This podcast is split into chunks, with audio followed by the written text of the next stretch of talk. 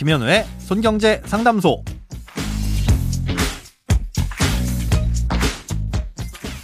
새는 돈 맞고 숨은 돈 찾아드립니다. 손경제 상담소 김현우입니다. 저축, 보험, 대출, 연금, 투자까지 돈에 관련된 고민이라면 무엇이든 맡겨주세요. 오직 당신만을 위해 맞춤 상담해 드리겠습니다. 네, 이번 주의 마지막 사연 한번 들어보시죠. 안녕하세요. 주식의 주자도 모르는 주린입니다. 아직 투자를 하는 건 아니고요. 주식 투자할 때 어떤 걸 가장 조심해야 되는지부터 알아보는 중인데요. 그 중 하나가 상장 폐지더라고요. 최근에 뉴스를 보면 무슨 기업이 거래가 정지됐다, 상장 폐지될 수 있다, 이런 내용이 있던데, 상장 폐지가 되면 그 기업은 망해서 사라지는 건가요? 상장 폐지된 다음에 어떻게 되는 건지는 어디에도 안 나와 있는데, 저만 모르는 것 같아서 물어보기도 창피합니다. 꼭 알려주세요. 네, 아주 아주 중요하고도 좋은 질문입니다. 당연히 창피한 것도 아니고요.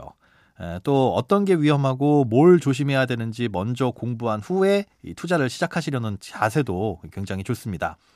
이런 과정 없이 소위 묻지마 투자로 일단 뭐든 시작했다가 손해를 보면 그때서야 아 이게 무슨 일이지 이러고 알아보시는 게 사실은 투기에 더 가깝다고 볼 수 있겠죠. 좋은 투자 자세 갖추고 계신 건데요. 어, 질문에 대한 답을 드리자면 먼저 이해를 하셔야 될 게 있습니다. 자, 누구든 아무나 주식을 사고 팔 수 있도록 마련해 놓은 시장을 거래소, 뭐 주식시장 이렇게들 부르는데요. 예, 백화점이나 마트 생각해 보시면 이해가 쉽습니다. 백화점이나 마트에서 물건을 팔려면 아무나 내 물건 들고 가서 팔 수 있는 게 아니라 그 백화점이나 마트의 허락을 받아야 되잖아요. 주식시장도 마찬가지입니다. 코스피나 코스닥이라는 시장에서 주식을 사고 팔게끔 하는 걸 장에 올린다라고 해서 상장이라고 하는데요. 이렇게 상장을 하려면 기업의 재무 상황을 투명하게 공개해야 되는 건 물론이고요. 여러 가지 까다로운 요건도 충족을 해야 됩니다. 예, 그러니까 일단 상장된 기업은 최소한 그 요건만큼은 충족을 한 쉽게 말해서 한 번은 검증을 통과한 기업이니까 어느 정도 그 주식을 믿고 거래할 수 있게 되겠죠. 예, 그런데 이런 검증은 처음에 한 번만 하는 게 아니라 꾸준하게 요건을 충족하고 있는지를 계속 점검합니다.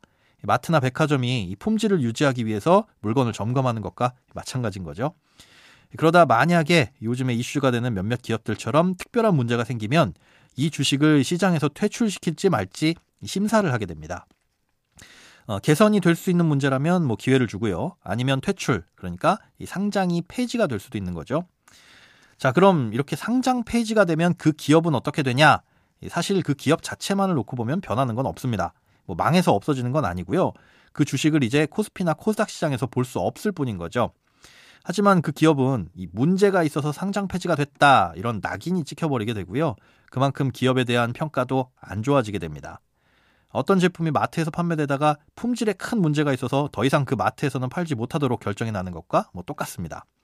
나중에 품질이 좋아진다고 한들 이 신뢰를 얻기가 힘들어지는 것처럼 해당 기업은 투자나 대출을 받을 때 아무래도 전보다 어려워지게 될 겁니다. 자, 한편 그 주식을 들고 있던 사람은 어떻게 되냐? 이 상장 폐지가 된 주식은 장외 시장이라고 부르는 곳에서 거래가 가능합니다. 하지만 장외 시장에서는 거래 상대방을 찾는 것도 어렵고요. 주식을 팔아서 차익이 생기면 양도세도 내야 됩니다. 투자자 입장에서는 여러모로 불편하고 불리하겠죠. 예, 그래서 만약 어떤 기업의 상장 폐지가 결정되면 그 주식을 바로 시장에서 없애버리는 게 아니라 마지막으로 시장에서 팔 수 있게끔 대략 일주일 정도의 정리매매라는 기간을 줍니다. 흥미로운 건 이 정리매매 기간 동안에는 상한가 하한가라고 부르는 가격 제한 법이 없어지거든요. 이론적으로는 하루에도 주가가 반에 반에 반토막이 날 수도 있지만 반대로 얼마든 가격이 치솟을 수도 있다는 뜻입니다. 그래서 상장 폐지가 예고돼서 정리매매하는 종목이 생기면 그 기업의 가치와는 무관한 투기 매매가 벌어지기도 하는데요. 여기서 주가가 급등을 할 수도 있는 거겠죠. 주가가 오르는 기업이 꼭 좋은 기업은 아닐 수도 있다는 걸 배울 수 있는 포인트입니다. 네, 오늘은 상장 폐지에 대한 궁금증 풀어봤습니다. 크고 작은 돈 걱정은 누구에게든 있죠. 어떤 고민이든 혼자 끙끙 앓지 마시고 imbc.com 손경제상담소 홈페이지로 사연 남겨주세요. 여러분의 통장이 활짝 웃는 그날까지 1대1 맞춤 상담은 계속됩니다. 돈 모으는 습관 손경제상담소 다음 주에도 새는 돈 맞고 숨은 돈 찾아드릴게요.